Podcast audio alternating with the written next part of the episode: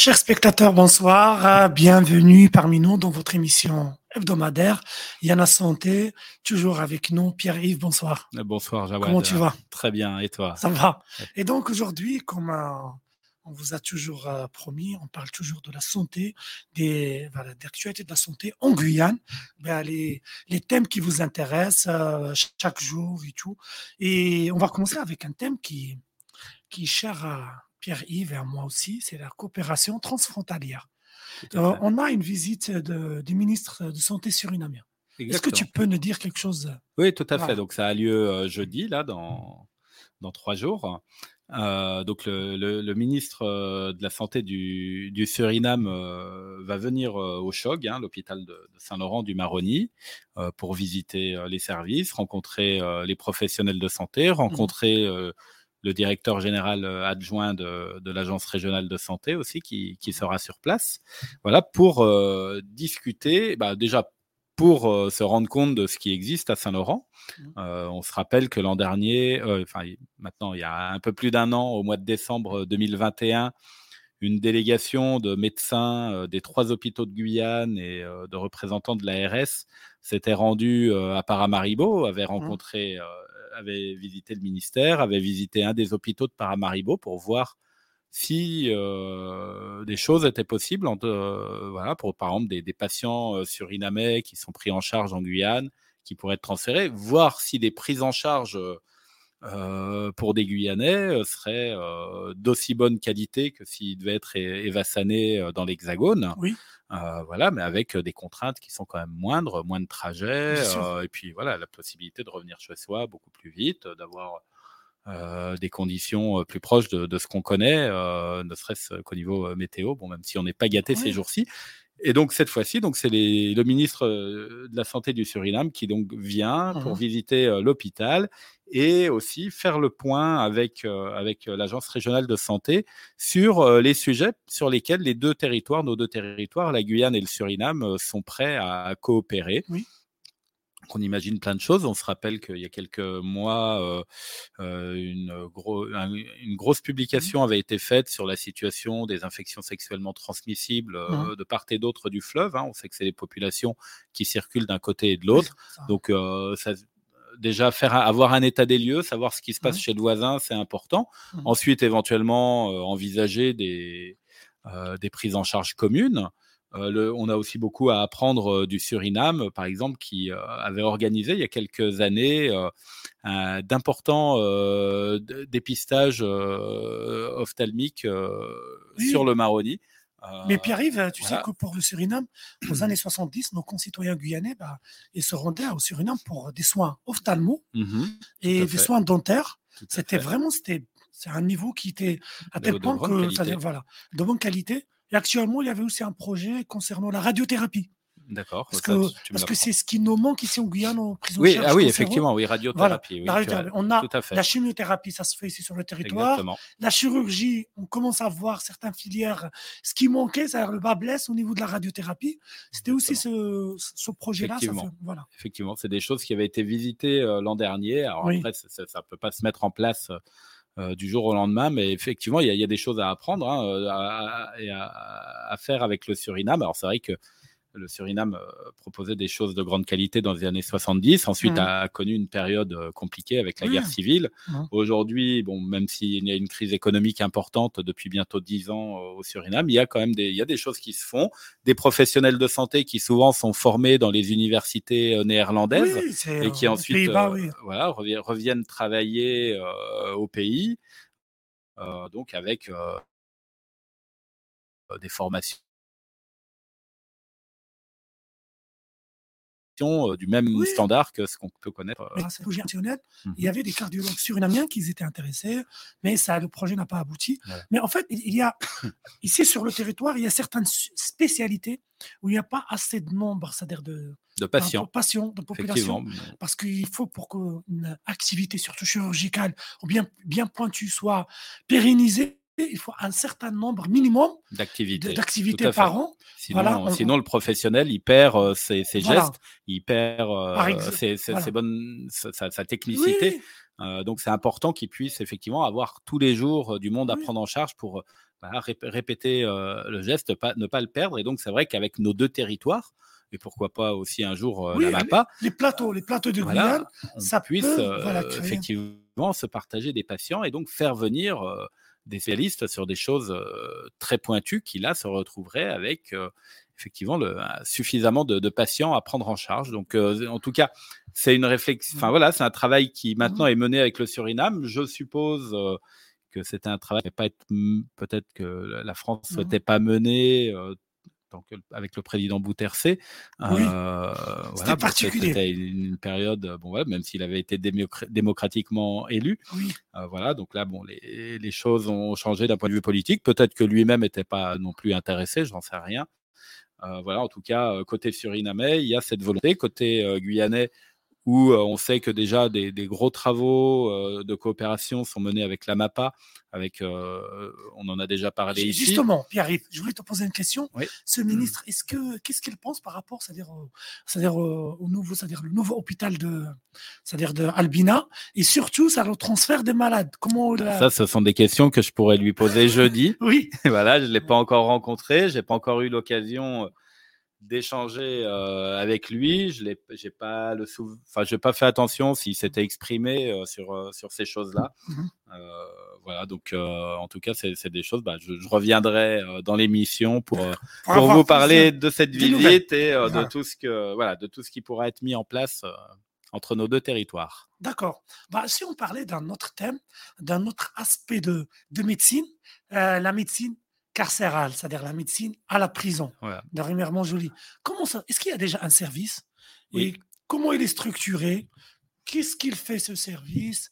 Donne-nous, c'est-à-dire aux spectateurs, c'est-à-dire une petite idée ça, par rapport à ce service qui existe euh, au niveau de la, au sein de la prison. Voilà, effectivement, il y a de la médecine en, prison parce qu'il y a un besoin euh, d'activité. Mmh. Et donc, euh, je suis allé rencontrer les équipes il y, a, quelques semaines et donc le reportage est paru euh, mardi dernier euh, dans, dans, la lettre pro, hein, la newsletter de, de, de l'agence régionale de santé. Euh, donc cette équipe, il y a une équipe qu'on appelle Luxa. Euh, donc qui s'occupe des, des, soins somatiques euh, des patients, et puis une autre équipe, l'UFPI, qui elle s'occupe de la psychiatrie. psychiatrie. Voilà. Donc alors, c'est pourquoi j'y suis allé? Parce que. Euh, Rassure-moi, tu n'étais pas là. voilà, je n'ai pas été incarcéré. Tout va, tout va bien sur ce point-là. Pour l'instant, euh, je, me tiens, je me tiens sage. Oui. Voilà. Mais en fait, euh, l'équipe de la prison, alors les trois médecins qui, qui travaillaient à la prison euh, anciennement sont partis tous entre 2018 et 2020. Donc, l'équipe a été complètement renouvelée. C'était pendant la période Covid, donc ah une période compliquée. Mmh. Euh, beaucoup de choses s'étaient arrêtées euh, dans cette période un, petit peu de, mmh. flou. et, voilà, mmh. et donc euh, là, l'équipe a, relancé certaines activités, certaines prises en charge qui s'étaient arrêtées, voire en a démarré d'autres. Et donc, c'est vrai qu'au niveau de la, prise en charge des, détenus, les choses s'améliorent. Et c'est important à, à, plusieurs titres. D'abord parce que souvent, les détenus sont des personnes qui sont à l'origine déjà éloignés du système de santé, euh, voilà, qui voient pas des, personnes qui voient pas forcément un, médecin tous les jours, des personnes qui n'ont pas toujours le temps de se préoccuper de leur santé et en prison elles ont euh, par la force des choses, elles ont par la force des choses, euh, effectivement, la, possibilité enfin de, de, s'occuper un petit peu d'elles-mêmes. Mmh. Euh, et voilà, c'est l'occasion de, pour elles de, faire des, gros bilans de santé. Et puis, c'est des personnes qui sont amenées un jour à ressortir de prison, et donc tous les problèmes qu'elles pourraient avoir, soit déjà avant la prison ou avoir contracté en prison, c'est des choses qui vont revenir dans la société, et donc c'est important qu'il y ait une bonne prise en charge. Alors, comment ça se passe à la prison? Donc, euh, tout nouveau détenu euh, fait une consultation d'entrée. D'accord. C'est l'occasion euh, de faire un, bilan mmh. assez général, de faire le point sur, les, sur ses vaccinations et donc de, lui proposer des rattrapages. C'est tout le monde va faire une radio des poumons pour la tuberculose. Oui, bien sûr. Voilà. On sait que c'est un problème important euh, à la prison de Rémire. Hein. Il y a eu des épidémies de mmh. tuberculose et ça, c'est des patients. Euh, enfin, la situation est encore un petit peu compliquée puisque ce que constatent les médecins de l'hôpital, c'est que beaucoup de personnes ne déclarent pas la tuberculose Mmh. en prison, mais vont la déclarer après. Oui, Donc, ça veut dire qu'à la prison, il se passe, il se passe quelque chose, il y, a, D'accord. il y a des choses qui, qui circulent, et donc euh, il va y avoir des, des études de, de mener sur, euh, sur le sujet. Donc, ça, voilà, la, la grosse activité, c'est effectivement cette euh, consultation euh, d'entrée. Et puis ensuite, bah, il va y avoir euh, les consultations pour tous les patients qui souffrent de pathologies chroniques, hein, qui sont Mhm. exactement les mêmes qu'à l'extérieur. C'est-à-dire qu'il y a des détenus qui Diabète, sont diabétiques, qui ont de l'hypertension. problème de maladie euh, chronique, euh, rénale chronique. Voilà, donc euh, c'est exactement les mêmes problèmes. Donc ils vont pouvoir bénéficier de cette prise en, en charge. Ensuite, il y a des petites urgences.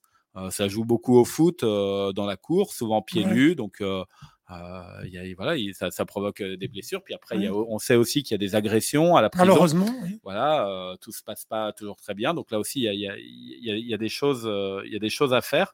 Voilà, donc ça c'est vraiment euh, le quotidien euh, des médecins et des, des- des infirmiers de, de la prison.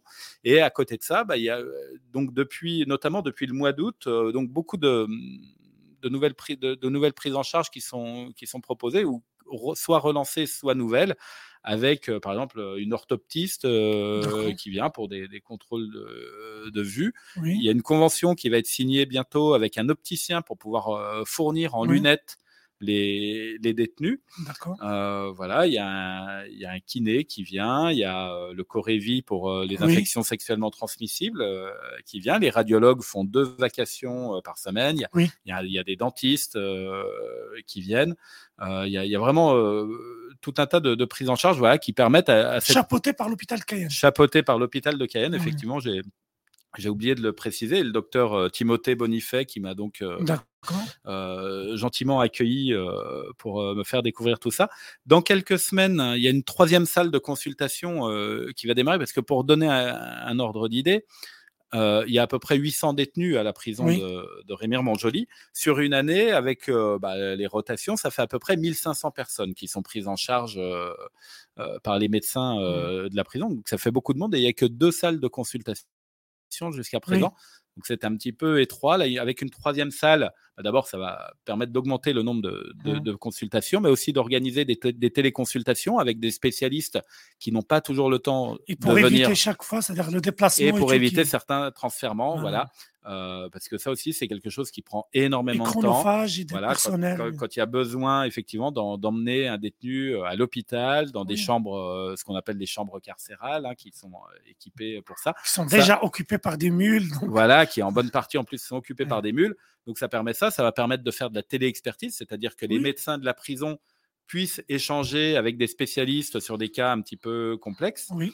Voilà, et puis euh, ça permet effectivement aussi de faire euh, certaines consultations euh, sur place plutôt qu'à l'hôpital. On pense par exemple quand un patient a besoin d'une intervention chirurgicale, Ouais. on peut faire euh, déjà la, la consultation euh, Oui, pré-intervention, pré-anesthésique. pré-anesthésique euh, sur place, et puis ensuite euh, une consultation de suivi. Des problèmes euh, dermato, par exemple. voilà, donc, à son, à son retour euh, en prison, sans qu'il y ait besoin à chaque fois de l'emmener à l'hôpital, ce qui prend euh, beaucoup Ouais. de temps pour euh, beaucoup de personnel. Donc euh, voilà, donc à ce niveau-là, les, les choses ont- sont en train de, de bien progresser et euh, encore une fois, comme ce sont des personnes qui sont amenées à sortir de prison Mhm. un jour et euh, tous les problèmes de santé qui auront été euh, réglés directement sur place, c'est des problèmes que la société Oui, de moins, voilà, qui, voilà. qui, qui- qui viendront pas euh, euh, en plus euh, dans, dans la société.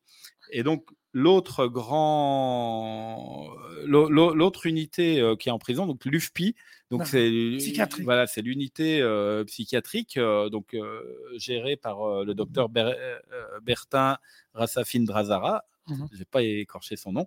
Euh, alors eux, qu'est- bon, eux, qu'est-ce qu'ils constatent? Ils constatent qu'il y a de plus en plus de détenus qui ont euh, des problèmes psychiatriques euh, en- euh, importants en prison. Euh, C'est-à-dire, par exemple, les infirmières m'expliquent qu'auparavant, pour elles, distribuer les médicaments aux détenus, ça leur prenait une demi-journée, enfin, ça leur prenait la matinée. Mhm. Maintenant, c'est une journée complète et il faut pas qu'elles perdent leur temps. C'est 200 à 300 détenus qui prennent des médicaments. Alors, ils vont euh, du somnifère euh, Oui. jusqu'à des choses euh, beaucoup plus importantes et y compris pour une petite dizaine d'entre eux des traitements injectables. Ah oui. Euh, voilà, donc c'est vraiment des, des prises en charge qui sont Lourdes.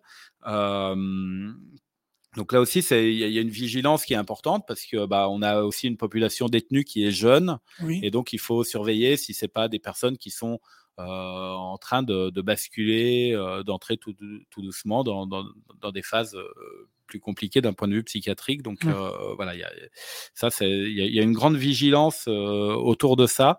voilà, surveiller cette population jeune chez qui des, problèmes peuvent mmh effectivement être en train de, survenir. Donc voilà, c'est un, gros gros travail qui est mené, alors qui est mené avec des soins, avec avec des traitements, mais aussi c'est une des originalités sous forme d'ateliers de groupe par des infirmiers en psychiatrie. ça, c'est quelque chose qui était très intéressant à voir. Donc, ils réunissent les détenus par 6 ou 8, par groupe de 6 ou 8. Alors, l'administration pénitentiaire, évidemment, jette un œil sur la constitution des groupes, puisqu'il y a certains détenus qui n'ont pas le droit de se croiser parce qu'ils sont mêlés dans des affaires euh, communes, soit en tant que complices, soit en tant qu'adversaires. Euh, donc euh, ça, c'est surveillé. Et donc, ils font des, ateliers, alors soit des activités un petit peu artistiques autour de la peinture, autour de la photo, aussi des, activités de, bien-être, du yoga, de la méditation. et donc, ce qui est, ce qui est important pour, pour, pour les détenus, c'est d'abord en étant en groupe, ça oblige un petit peu à se resociabiliser. Hein. Quand on est en groupe, il faut écouter l'autre, il faut euh, avoir du respect, des, choses comme ça. ça permet aussi de, s'exprimer, et euh, soit à travers les activités, soit auprès euh, des autres. Ça permet de se sentir considéré par les soignants qui vont être attentifs à ce que font les uns et les autres. Et bah, ça fait partie des choses qui peuvent permettre aux détenus de se sentir mieux et donc de pouvoir faire un travail sur lui-même avec cette confiance qui va être créée avec euh, le professionnel de santé. Peut-être que ça va aussi l'amener à évoquer certains problèmes qu'il ne souhaitait pas évoquer dans un premier temps. Enfin voilà, il y, a aussi cette, cette relation de, confiance qui est importante avec euh, une population qui souvent à l'entrée est méfiante, mmh. euh, soit à cause de ce qu'elle a vécu à l'extérieur, soit parce qu'elle arrive dans un milieu qui est nouveau pour elle et qui donc, bah, vis-à-vis duquel elle, mmh. met quelques barrières. Et Enfin, j'imagine que ça peut se comprendre. Voilà, donc c'est vraiment un travail important qui est, qui est effectué mmh pour une partie non négligeable de la population, hein, 1500 personnes par an qui passent par la prison de, de rémy C'est pas, c'est pas rien. c'est plus que la population d'une commune comme Régina. Plus, il y a plus de une surmorbidité dans cette population parce que. Oui, bah oui, oui, oui, c'est vrai. Hein. Et puis après, voilà, il y, a vraiment des problèmes très spécifique. On a parlé de la tuberculose, on peut parler des, des bouglous, hein, les dominos euh, que certaines personnes euh, s'insèrent soit avant euh, leur entrée en prison. Hein, c'est à peu près un tiers des détenus hommes qui ont des bouglous à leur entrée en prison. certains le font sur place dans des conditions d'hygiène qu'on imagine, avec les couvercles mmh. de, de, boîtes de conserve, des choses comme ça, en taillant les dominos dans des tubes de silobi. Ah. ça, c'est des, voilà, des, choses sur lesquelles j'avais eu l'occasion d'écrire dans une précédente vie. Donc, non, non, c'est voilà, c'est important que ces personnes soient suivies parce qu'encore une fois, tôt ou tard, elles sont aussi amenées à être, à revenir dans la société et donc meilleure sera leur prise en charge et meilleure sera leur insertion. D'accord. Bah, merci beaucoup Pierre pour ce, ce sujet-là, mais il y a un autre sujet qui est très intéressant et je pense que ça touche tous les Guyanais et Guyanaises. Voilà, c'est l'eau potable. Oui, effectivement. La qualité de l'eau potable. Parce qu'on pose toujours des questions. Et ah oui, il y, a beaucoup, beaucoup la contamination par euh, mercure, par exemple. Alors, paillage, qui parfois il est à 60 km de Cayenne. Et alors, comment l'ARS s'occupe de, de vérifier cette qualité Voilà. Bah, alors là, l'Agence régionale de santé, effectivement, a un service complet qui ne travaille que sur les contrôles de l'eau, alors l'eau potable, et puis aussi les eaux de baignade, les piscines, par exemple, dans, les, dans, les, dans, les, dans, les, résidences, mais aussi certains points en crique ou en bord de mer. des euh, fontaines publiques, parfois dans des entreprises. Ou bien... Voilà, donc il y, a, voilà, il y, a énormément de contrôles. Alors, s'agissant de, l'eau potable, il y a à peu près 600 contrôles qui sont effectués par an. Mmh. Et euh, l'Agence régionale de santé euh, vient de publier les bilans des années 2019, 2020 et 2021. Donc, il y a eu un petit peu de retard de prix pendant la période Covid, hein, où ça n'a pas été simple de mobiliser les équipes sur, sur, la rédaction. Les contrôles étaient faits, mais voilà, bon, après, ce, ce, mmh. bilan, il n'est pas toujours enfin, c'est un gros travail hein, qui a mmh. à, faire ensuite. Euh, voilà, donc euh, mmh. c'est à peu près 600 contrôles qui sont effectués. Alors, à la fois euh, à la source, c'est-à-dire à l'entrée, par exemple, des, usines d'eau potable comme celle de la Comté, comme celle à Kourou. Le, lieu de pompage, quoi. Le lieu de pompage. Et aussi ensuite sur le réseau euh, jusqu'aux entrées. voilà. Alors, pas, pas dans les robinets des consommateurs, mais à l'entrée hein, de la maison, de toute façon normalement, après, il n'y a plus de, contamination qui, sont possibles. Euh, donc ça, c'est fait sur le littoral, hein, sur, euh, sur le mmh. réseau qu'on connaît, mais aussi euh, dans les communes de l'intérieur, qui ont soit, comme à Maripasoula, des mmh. systèmes de captage, ou bien des forages aussi, mmh. dans certains petits écarts de 30, 40 habitants, ce qu'on appelle les pompes à motricité humaine. Donc là, on bah pompe pour faire remonter l'eau. Le truc manuel, quoi. Voilà, truc, voilà, voilà des, des, solutions manuelles, aussi des solutions spécifiques euh, dans, des petites communes comme Wanari ou comme le village de, de Co. Voilà, donc, euh, voilà. Et donc, qu'est-ce que euh, l'agence régionale de santé va, va vérifier? Elle va vérifier les bactéries, alors essentiellement les, les, bactéries qui sont la trace d'une contamination fécale, hein, Escherichia coli, entérocoque, des noms qu'on qu'on connaît. parfois le salmonella aussi. On va, on va avoir les pesticides, les nitrates, hein, donc ce qui, est ce qui peut être lié à l'activité agricole. Mmh on va effectivement, on y reviendra, euh, chercher les métaux lourds, euh, le plomb et le mercure. Mmh Ça, on, en reparlera. On cherche l'aluminium mmh aussi. Voilà, donc il y, a vraiment euh, tout un tas de, mmh. produits qui sont cherchés. rien que pour les bactéries, il faut penser que c'est à peu près, non, les pesticides, c'est à peu près 250 composés chimiques différents. Et alors pour les pesticides? Alors les pesticides, on n'en trouve pas dans l'eau potable. D'accord. déjà, c'est réglé. Pesticides, nitrates, on est en dessous des valeurs de référence qui sont fixées soit par l'Organisation mondiale de la santé, soit par l'Agence euh, euh, européenne euh, bah, ça, une bonne nouvelle. Mais ça, c'est une bonne nouvelle. Si on parle du mercure et du plomb, les mercures, je pense tout. Les, les savent que. Il y a de l'activité, il y a de l'orpaillage illégal. Sur le Kourou, c'est à 40 km du, du, point de captage. En haut de la au-dessus de la comté, il y a la bagotte. Euh, enfin, il y a eu des, livres décrits à l'époque au 19e sur la recherche d'or sur la bagotte. Et aujourd'hui, il y a encore de l'activité illégale. On se souvient de l'ancien maire de Roura qui est allé faire des vidéos avec une, eau, une eau très turbide, mmh. des choses comme ça. Alors, ça va peut-être paraître étonnant à nos auditeurs, mais je vais l'expliquer. On ne trouve pas de traces de mercure dans les usines de, de potabilisation de l'eau. Alors pourquoi? C'est ça ma question. On n'en trouve pas? Pour une raison très simple. Donc je vous ai dit, ces activités d'orpaillage, elles sont au minimum à 40 km du, du, site. Mmh Le mercure est un métal très lourd. Lourd, oui. C'est-à-dire que pendant ces 40 km-là, il ne va pas flotter à la surface. il va stagner. Pour, euh, euh, pour ensuite aller euh, rentrer dans les pompes de l'usine. Il va tout doucement plonger dans l'eau mmh et en fait, il va se déposer au fond de la rivière. D'accord. Et donc, en fait, comme les usines de captage, elles prennent l'eau superficielle, vraiment le, haut de la rivière, mmh. euh, à cet endroit-là, il n'y a plus de mercure. Quand ça fait 40 km que le mercure, il dévale et que tout doucement, il plonge au fond de l'eau. Alors, à Maripasoula, où l'activité d'orpaillage est beaucoup plus proche. Elle n'est pas à 40 km. Elle n'est pas à 40 km. Ça, tout le monde le sait. Mmh. Alors, à Maripasoula, euh, ce qui sauve un petit peu les Maripasouliens est différent. C'est que le débit du Maroni est tel Mmh Déjà, à Maripasoula, c'est un fleuve qui est si énorme qu'en fait, ça part et voilà, ça passe, ça, ça, rentre pas, enfin, c'est complètement dilué. Mmh. Donc ça, c'est pour l'eau potable. Après, il faut bien avoir conscience autre chose. que le mercure, effectivement, c'est pas par l'eau que sur le marronnier on va l'ingérer, c'est effectivement par le poisson, mmh parce que le poisson qui lui euh, se promène dans, dans, l'eau, euh, dans, les eaux, mmh lui, il va ingérer de mercure et il va l'accumuler au fil des années. Mmh et en, en, consommant euh, ces poissons-là, et certains, certaines variétés plus que d'autres, effectivement, les personnes vont se retrouver contaminées au mercure. Et ça, c'est un vrai problème de, un problème de santé publique majeur sur le Maroni, sur l'Oyapoc. L'Agence régionale de santé euh, vient de recruter un nouveau responsable de, la stratégie métaux lourds, justement, pour, pour lutter, euh, enfin voilà, pour, pour permettre euh, aux populations d'être moins exposées à la fois au plomb et au, mercure.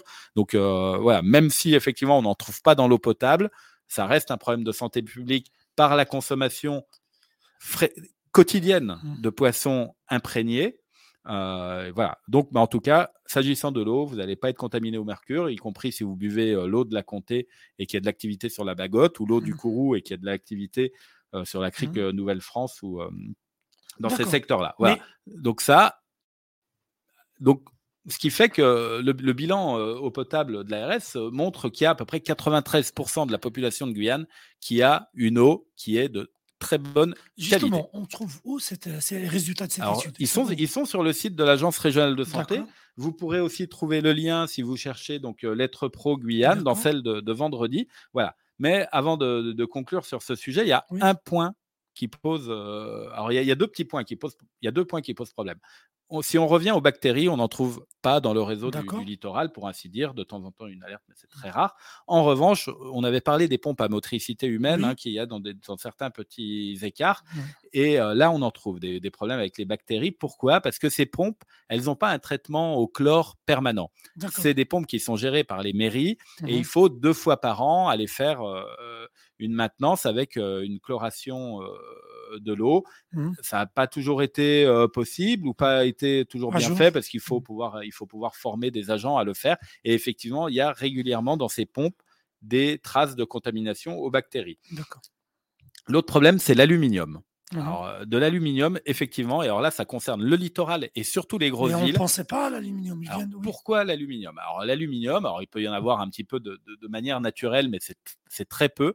En revanche, en fait, l'aluminium, il y a un produit à base d'aluminium qui est utilisé pour le traitement de l'eau. Mmh Donc là, c'est vraiment un produit qu'on met dans les usines. Mmh. Et en fait, ces dernières années, il y a visiblement un moins bon calcul de ce qu'il faut faire, parce qu'en fait, ça, répond à des, à des conditions d'acidité de l'eau très précises. Mmh Donc vraiment, il faut avoir une mesure très précise de l'acidité de l'eau pour pouvoir vraiment mettre les bonnes quantités. Mmh. Et visiblement, sur ce point-là, il y a une petite dérive, les choses sont moins bien faites. Donc l'Agence régionale de santé va retravailler dès ce début euh, d'année avec euh, les gestionnaires et les exploitants euh, des réseaux d'eau pour vraiment réalerter, former si nécessaire, vraiment pour que ce dosage soit fait de la meilleure manière qui soit. Alors ça concerne énormément de monde. Après, on est encore très en deçà euh, des niveaux euh, d'alerte pour lesquels ça pourrait euh, poser des, problèmes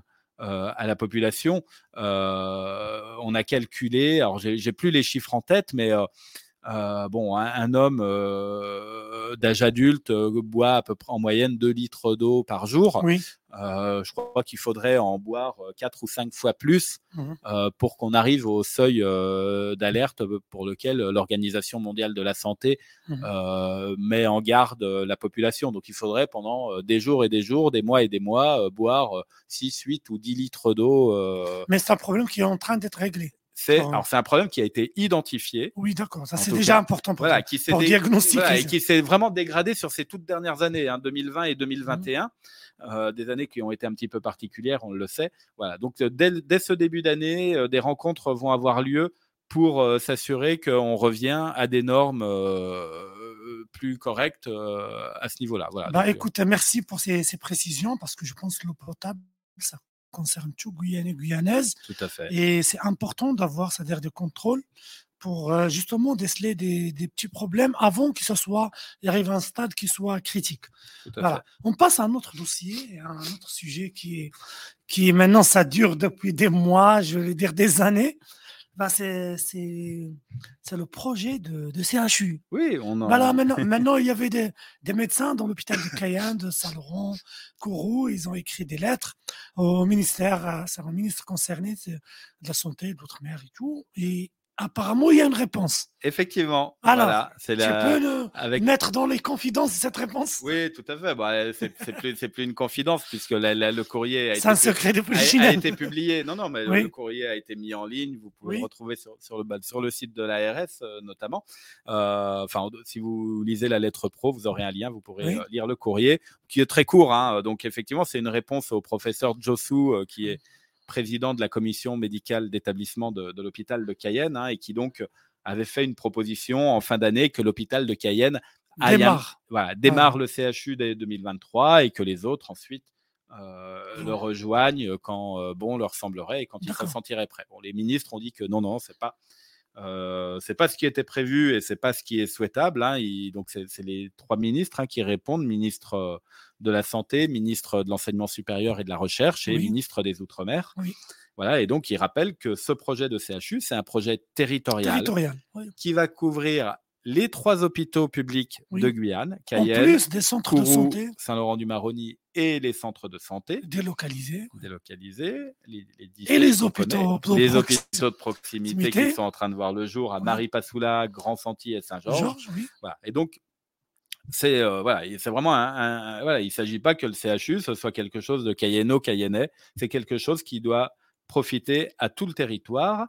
Voilà, donc ça c'est le premier élément de leur réponse. Et ensuite, ce qu'ils rappellent, c'est que effectivement, il y, a, des besoins euh, d'investissement. Euh, par exemple, il y a une gouvernance à organiser entre les, différents hôpitaux. Et donc, ce que, ce que rappellent les, les ministres, et c'est quelque chose qui est vraiment important, c'est que c'est d'abord le projet médical qui prime. C'est vraiment aux médecins de dire, voilà, les besoins de la population guyanaise, c'est ça. Nous, ce qu'on peut faire, c'est ça. Et donc, nos besoins, c'est d'être organisés de telle manière, c'est tels investissements. et donc, ce que promettent les ministres, et euh, bah, on peut au moins euh, mmh leur faire crédit euh, de, ces déclarations, ensuite on jugera sur pièce, c'est que, bah, c'est que les investissements, s'il y a des investissements qui apparaissent nécessaires pour répondre aux besoins de la population, l'État sera au rendez-vous pour les financer. Et ensuite, bah, qu'effectivement, l'organisation administrative pour gérer ce CHU, mmh.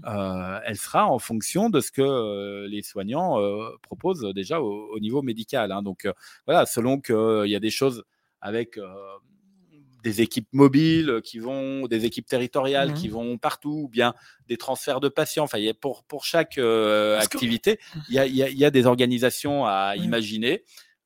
et donc, en fonction de ça, bah, on trouvera, enfin en tout cas le, gouvernement trouvera euh, la meilleure organisation qui soit pour euh, gérer ce, ce Mais on gardera les mêmes calendriers, donc il n'y aura pas de retard. C'est-à-dire d'ici. Pour l'instant, on a toujours. Le projet médical va être.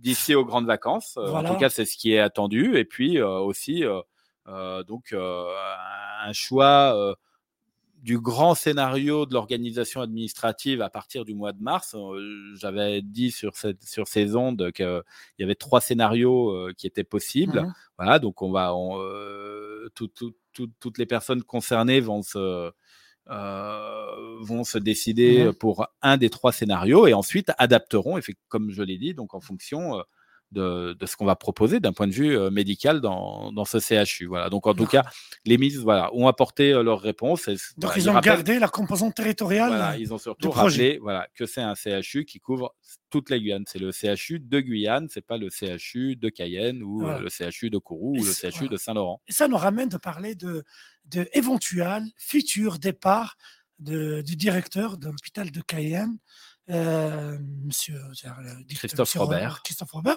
Et apparemment, il y a une pétition. Apparemment, il y a des gens qui veulent qu'il parte tout de suite. Qu'est-ce qui se passe? Parce que moi, je trouve euh, ce départ, je sais pas, pendant ce moment-là, où on, est pendant une période critique par rapport à la, au projet du CHU.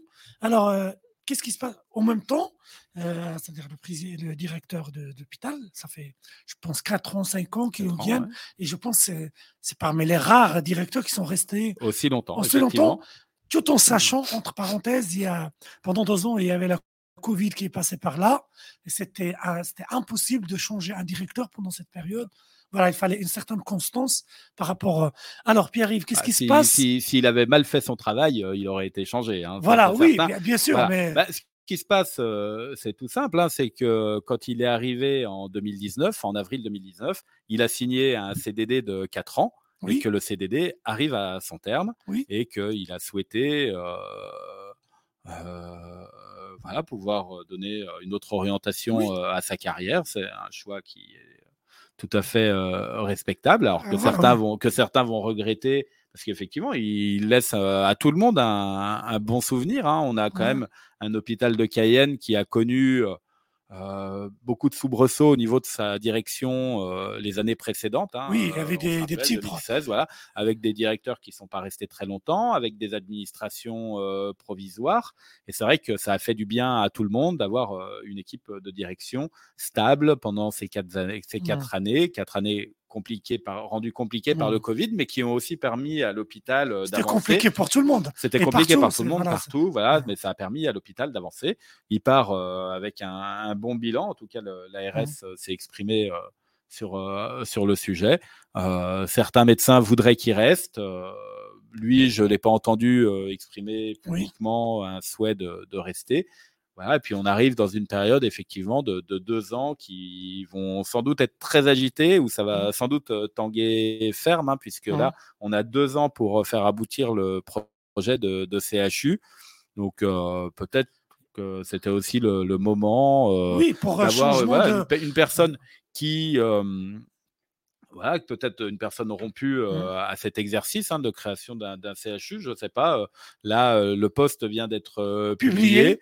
Donc, euh, les dans, le journal officiel. dans le journal officiel, les, candidats vont, vont se faire euh, connaître et puis une sélection euh, sera faite pour trouver celui qui convient le mieux à la Guyane et dont on peut espérer qu'effectivement, ils poursuivent le travail mené ces quatre dernières années en amenant tout doucement l'hôpital de Cayenne, qui est évidemment un établissement majeur, mmh. et puis bah, tout doucement aussi, enfin les deux autres hôpitaux publics dans ce futur CHU. Mmh et au moment de la création du CHU, euh, voilà, les auditeurs peuvent euh, que, les auditeurs en soient tout de suite conscients. Il y aura euh, un nouveau changement de directeur. bien hein, sûr, un directeur, de CHU. voilà, ça ne sera pas la même personne que celle qui pendant les deux ans mmh va s'occuper de sa, de sa mise en place. Enfin, en tout cas, vraisemblablement pas. Là, les, les nominations de directeurs de CHU, c'est des choses qui sont très complexes, euh, très politiques, euh, pour lesquelles il faut vraiment euh, trouver un profil adéquat, adéquat très expérimenté en plus un nouveau CHU dans un territoire qui n'en a jamais eu. Donc euh, voilà. Donc là, ça, ça, va être euh, des, des, des, années, euh, voilà, où il va y avoir un, un, gros gros une travail. Période charnière. Voilà, une période charnière avec un gros gros travail de fait. Et donc tout ce qu'on peut espérer, c'est qu'effectivement le travail qui a été bien fait ces dans dernières années. Dans la continuité, il y aura une continuité, bien sûr. fait dans la continuité. En tout cas, je pense que tout le monde est conscient du bon travail qui a été réalisé, des progrès qu'a effectué l'hôpital de, de, Cayenne. Mmh. Euh, depuis quatre ans et que donc il ne faut pas casser cette dynamique. Je pense que personne ne souhaite euh, casser cette, euh, cette dynamique et donc les choses vont, voilà, on peut, on peut qu'espérer que les choses se poursuivent du mieux qui soit. Et on, on espère une bonne chance, bonne continuation pour bah, à Christophe Robert. Voilà, c'est voilà, c'est quelqu'un qui est, qui est, qui est, sur le territoire, qui, qui était déjà passé par le territoire et qui a de nombreuses années. Donc, je pense qu'il continuera de, de, jeter un œil sur, euh, sur l'hôpital de Cayenne et sur la Guyane. Et qui sait, peut-être qu'un jour, euh, il reviendra euh, fort des nouvelles expériences qu'il aura acquises. Voilà. De toute façon, ici, la Guyane, on a besoin de toutes ces, forces, c'est-à-dire ces forces -dire positives. On a besoin de tous ces gens-là, c'est-à-dire pour construire quelque chose. Voilà. Donc, voilà. il y a de la place pour tout le monde. Et voilà, et c'est quelqu'un qui cherche un challenge, c'est-à-dire construire quelque chose, bah, c'est le, le, meilleur territoire. Il y a beaucoup de choses à faire. Comme ils disent certains gens, il y a des choses qui ne sont pas faites, mais on va être positif. C'est qu'il y a beaucoup de choses à faire. Et, ici, on peut, c'est-à-dire c'est un, un, territoire de challenge, moi, je pense. Voilà. Et on va terminer, euh, Pierre-Yves, on va terminer avec notre rubrique euh, hebdomadaire épidémique concernant les épidémies. Les épidémies, nos, trois épidémies, grippe. Voilà. Euh, qu'est-ce que tu peux nous dire pendant quelques minutes? nos auditeurs sont maintenant un petit peu habitués depuis quelques semaines à ce qu'on fasse le point sur, euh, sur ces trois maladies. Alors, ce qu'on peut dire déjà, c'est que la bronchiolite, c'est terminé. Très bien. On regarde les chiffres des passages aux urgences, des nourrissons de moins de deux ans, il n'y a quasiment plus aucun passage. On est entre 1 et 5 par semaine pour les trois services d'urgence, hein, Cayenne, Kourou, Saint-Laurent. Euh, c'est le rythme qu'on a quand on est hors période épidémique. Donc sur ce point-là, c'est déjà une bonne chose. Un bon, une bonne chose. Voilà. La grippe, alors là, enfin, on va passer d'abord par le Covid. Le Covid, tout le monde le constate, c'est très calme actuellement. Mmh. On n'a pas tous les chiffres puisqu'on sait que certains laboratoires sont en grève. ils ont arrêté leur grève, les laboratoires. Finalement, ils ont trouvé un compromis avec le ministère de Santé. Mais bon, ça demande ces derniers chiffres, ces, derniers, ces derniers jours, on n'avait qu'une partie des chiffres, on en avait une bonne partie, mmh. hein, puisqu'il y a quand même la, la, moitié des labos qui transmettaient leurs chiffres. Hein, donc, Mmh peut-être qu'effectivement, les chiffres étaient le double de ce que c'était. Mais bon, qu'on ait en Guyane actuellement 10, 20 ou 40 contaminations par jour, finalement, ça change assez peu de choses. Il faut surveiller, il faut continuer de se tester pour éviter de contaminer ses proches et notamment Oui. ses proches qui sont fragiles. Fragile. Donc, voilà, quand vous avez des symptômes, vous les connaissez, les symptômes du Covid, hein. Euh, tout, mal de tête, euh, nez qui coule, euh, euh, toutes ces choses-là. Euh, allez, euh, allez faire un test, comme ça vous savez, vous pouvez euh, vous isoler, vous pouvez éviter de, de contaminer vos proches, porter un masque. Voilà. Mais bon, en tout cas, sur le Covid, c'est très calme. La grippe, en revanche, Mhm. là, on est vraiment en plein dedans. Euh, on est toujours. Bah, c'est la période. Voilà, on est toujours sur, euh, sur, des, sur des chiffres très très élevés euh, de, de passage euh, aux urgences. Là, si je reprends le, le tableau que j'ai, euh, alors la semaine dernière, on était à plus de, à soix- on était à 60 passages euh, aux urgences pour des symptômes grippaux. Sans compter ceux qui consultent leur médecin Ceux qui traitant vont chez leur ou bien qui font traitant, de l'automédication. Voilà, puisque encore une fois, euh, quand on a la grippe, euh, c'est pas forcément les urgences. On va aux urgences si vraiment euh, ça il y a un pas. problème euh, vital. Sinon, effectivement, on consulte son médecin, euh, voilà, et puis surtout, on, on évite de contaminer euh, les autres. Dans les CDPS aussi, l'activité est très importante et les labos en détectent tous les jours hein, de- des, des- des virus grippaux, essentiellement la souche A. Donc, euh, la bonne nouvelle, c'est que le ministère de la Santé a prolongé euh, la période pendant laquelle on peut se faire vacciner contre la grippe, puisque cette vaccination est possible désormais jusqu'au 28 février. Donc, euh, si vous avez reçu votre courrier de l'assurance maladie, surtout n'hésitez pas. C'est-à-dire si vous avez plus de 60 ans, il me semble, ou 55, je n'ai plus exactement le chiffre en tête, si vous avez des problèmes de santé. Mais il faut aussi rappeler On que on le reçoit pas sur le DMP, le dossier médical portage, parce que mais on le reçoit aussi par courrier papier, courrier, normalement. Ah oui, courrier, c'est- il est je à- sais que c'est aléatoire. en tout cas, ça sachez, risque de venir pendant d'arriver à la saison chasse. voilà, mais bon, sachez, voilà, sachez que si vous avez plus de 60 ans, si vous Oui. avez des problèmes de santé majeurs, avec Allez. le médecin traitant. Voilà, voyez avec votre médecin si vous voulez euh, être sûr, mais vous pouvez aller vous faire vacciner. Vous, voilà, c'est encore temps. Il y a des gens qui meurent de Même la grippe. Cette année, voilà, cette année, il n'y a pas eu de décès en Guyane de la grippe, mais euh, il y en a quand même euh, de certaines années. Puis des personnes qui se retrouvent avec des séquelles importantes, qui sont hospitalisées. Euh, donc ça, vous pouvez le faire. Et alors, il y, a des il y avait des personnes prioritaires, mais en pratique, tout le monde peut aller se faire vacciner contre la grippe. Euh, donc, euh, C'est gratuit. surtout, Voilà, c'est gratuit. Donc surtout, euh, n'hésitez pas à aller le faire. Euh, vous avez jusqu'au 28 février, mais ça sert à rien d'attendre. Là, euh, il y a eu les vacances scolaires qui se sont terminées il y a 15 Oui. jours, donc des personnes qui ont peut-être contracté le virus En métropole, ils sont de retour. voilà, qui sont de retour. Euh, Voilà. c'est, important de le faire. Et puis, il y a beaucoup de brassage en cette période de carnaval, Mhm. que ce soit dans les rues lors des cavalcades, dans les dancing. Euh, on, va, on se retrouve entre amis, en famille, pour manger la galette. Oui, Euh, voilà, on n'est pas à l'abri que quelqu'un euh, qui peut-être sans symptômes euh, ait le virus et vous le transmette et que les choses se passent plus mal pour vous.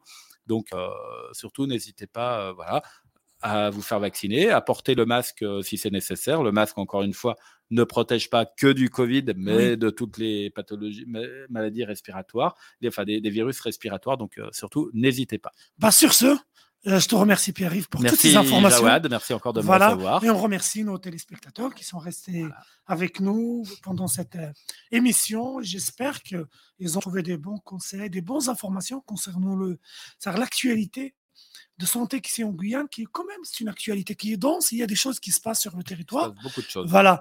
Parfois, ça prend du temps, mais ça avance. J'ai l'impression que ça avance dans le bon sens. Oui. Et on se donne rendez-vous la semaine prochaine À à semaine 19h, prochaine. lundi, même, même, c'est au même endroit, même heure. Et vous allez nous trouver sur euh, les réseaux sociaux, Facebook, YouTube, euh, Twitter, et sur, euh, c'est-à-dire aussi, il y a un lien sur la lettre pro, et en même temps aussi sur euh, www.yanasalam.fr. Vous allez trouver le lien. Et si vous avez des questions, si vous voulez des, vous avez besoin que certains sujets soient euh, abordés et tout, on est à votre service, il n'y a pas de souci. Sur ce, je vous souhaite bonne soirée et je vous souhaite bon début de semaine et on vous donne rendez-vous la semaine prochaine. Au revoir. Bonne soirée à tous. Bonne soirée.